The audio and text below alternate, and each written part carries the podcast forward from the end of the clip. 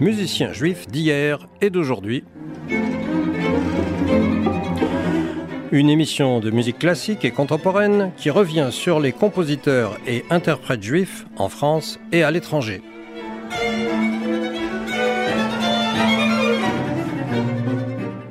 Lorsque les Juifs durent adopter un patronyme conforme à l'état civil des pays dans lesquels ils résidaient, ils prirent souvent un nom rappelant un métier, comme Fischer, Metzger, Wassermann par exemple, un nom rappelant une origine géographique, comme par exemple Landau, Wiener, Warszawski ou Offenbach, ou encore celui d'une particularité physique, comme Gross, Klein ou Schwarz. C'est ainsi que pour Salomon Rossi, né à Mantoue en 1570, ville comptant à l'époque 2300 juifs et neuf synagogues, il est clair qu'un de ses ancêtres devait avoir les cheveux roux, puisque ce nom signifie en italien rouge, mais aussi roux. Son nom hébraïque était Shlomo Mi Ha'adumim. Salomon Rossi se fit rapidement remarquer comme violoniste talentueux, si bien qu'il entra à 17 ans à la cour du duc Gonzague de Mantoue, d'abord comme choriste, puis comme musicien de cour au violon, et il devint ensuite maître de concert et fut à ce titre le collègue de Monteverdi. Ces deux musiciens étaient chargés de composer les musiques des banquets, des mariages ou encore des musiques de scène. Voici par exemple sa célèbre sonate en dialogue, où Rossi fait discuter une flûte piccolo et un violon accompagné par un théorbe et une viole de gambe.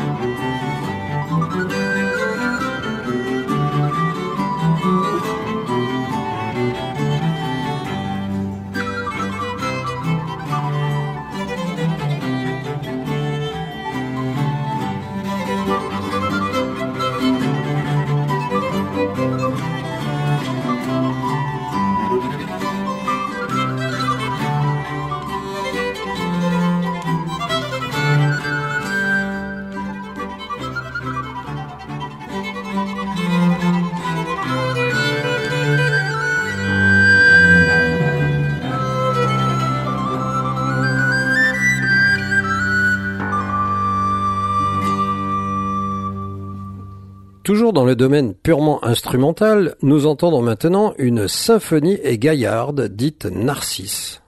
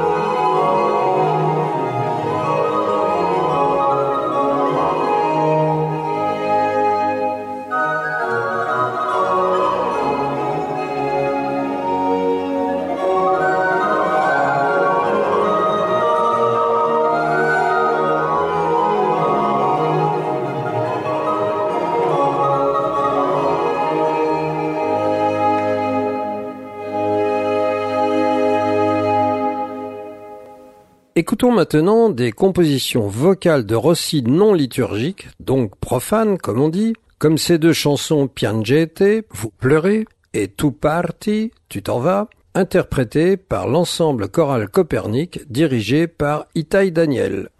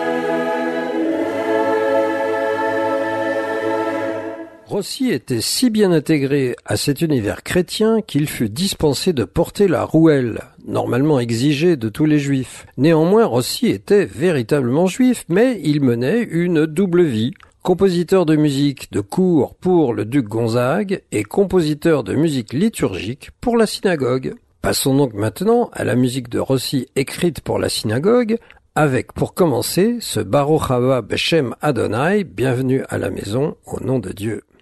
De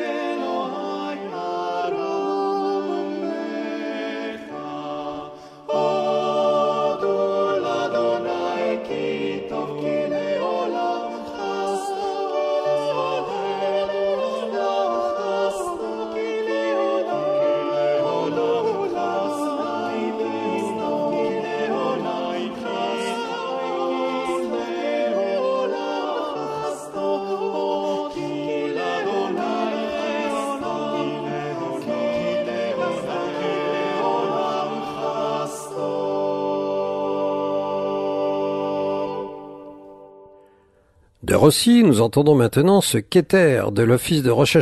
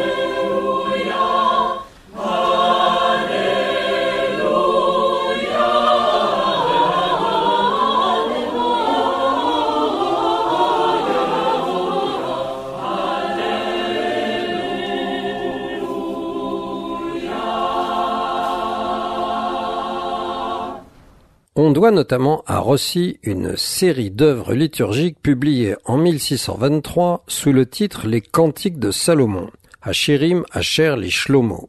Recueil absolument exceptionnel à plus d'un titre. Tout d'abord, il s'agit de la plus ancienne composition liturgique juive publiée dont nous ayons connaissance.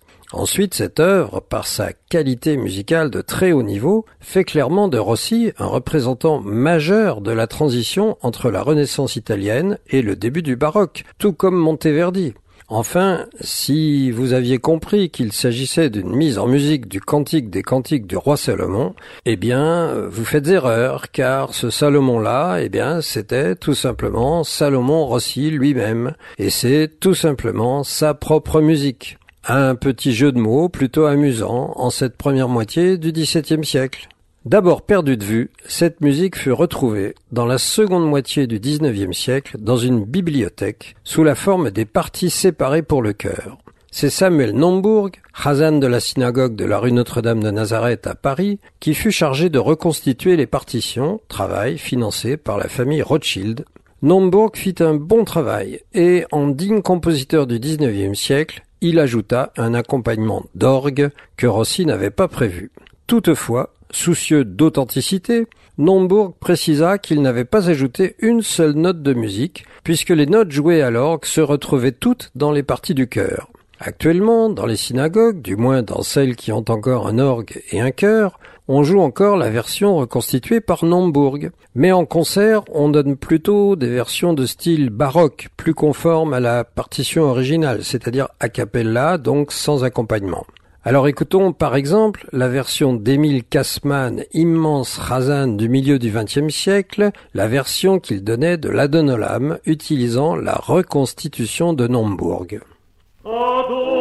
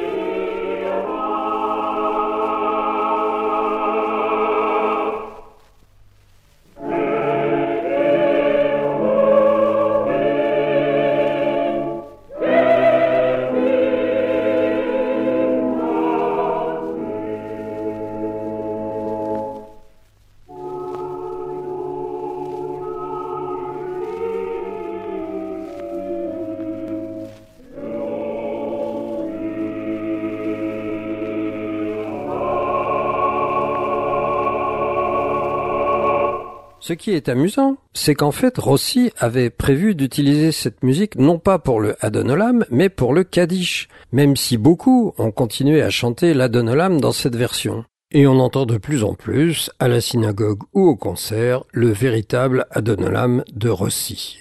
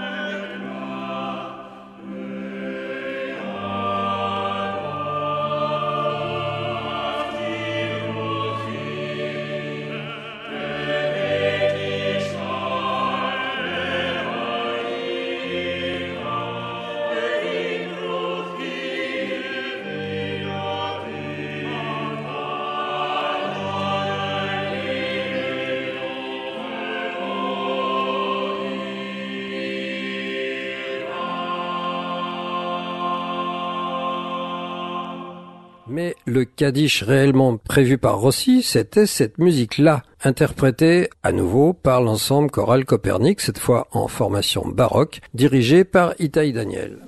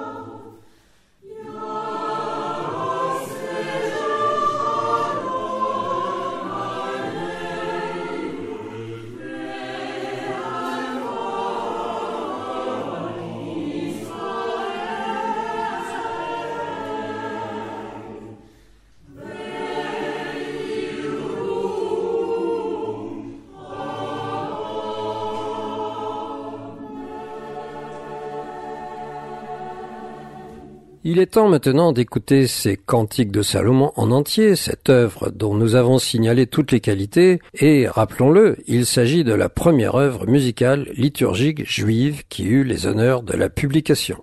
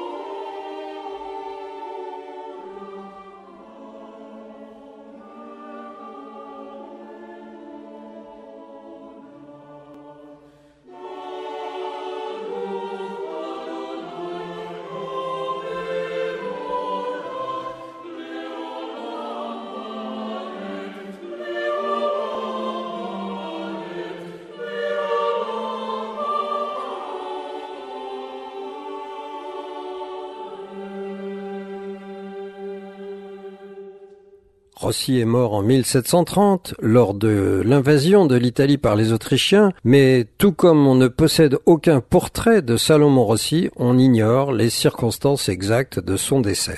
On perd sa trace, certains supposant qu'il était mort de la peste. C'était Musicien juif d'hier et d'aujourd'hui. Une émission proposée et présentée par Bruno you.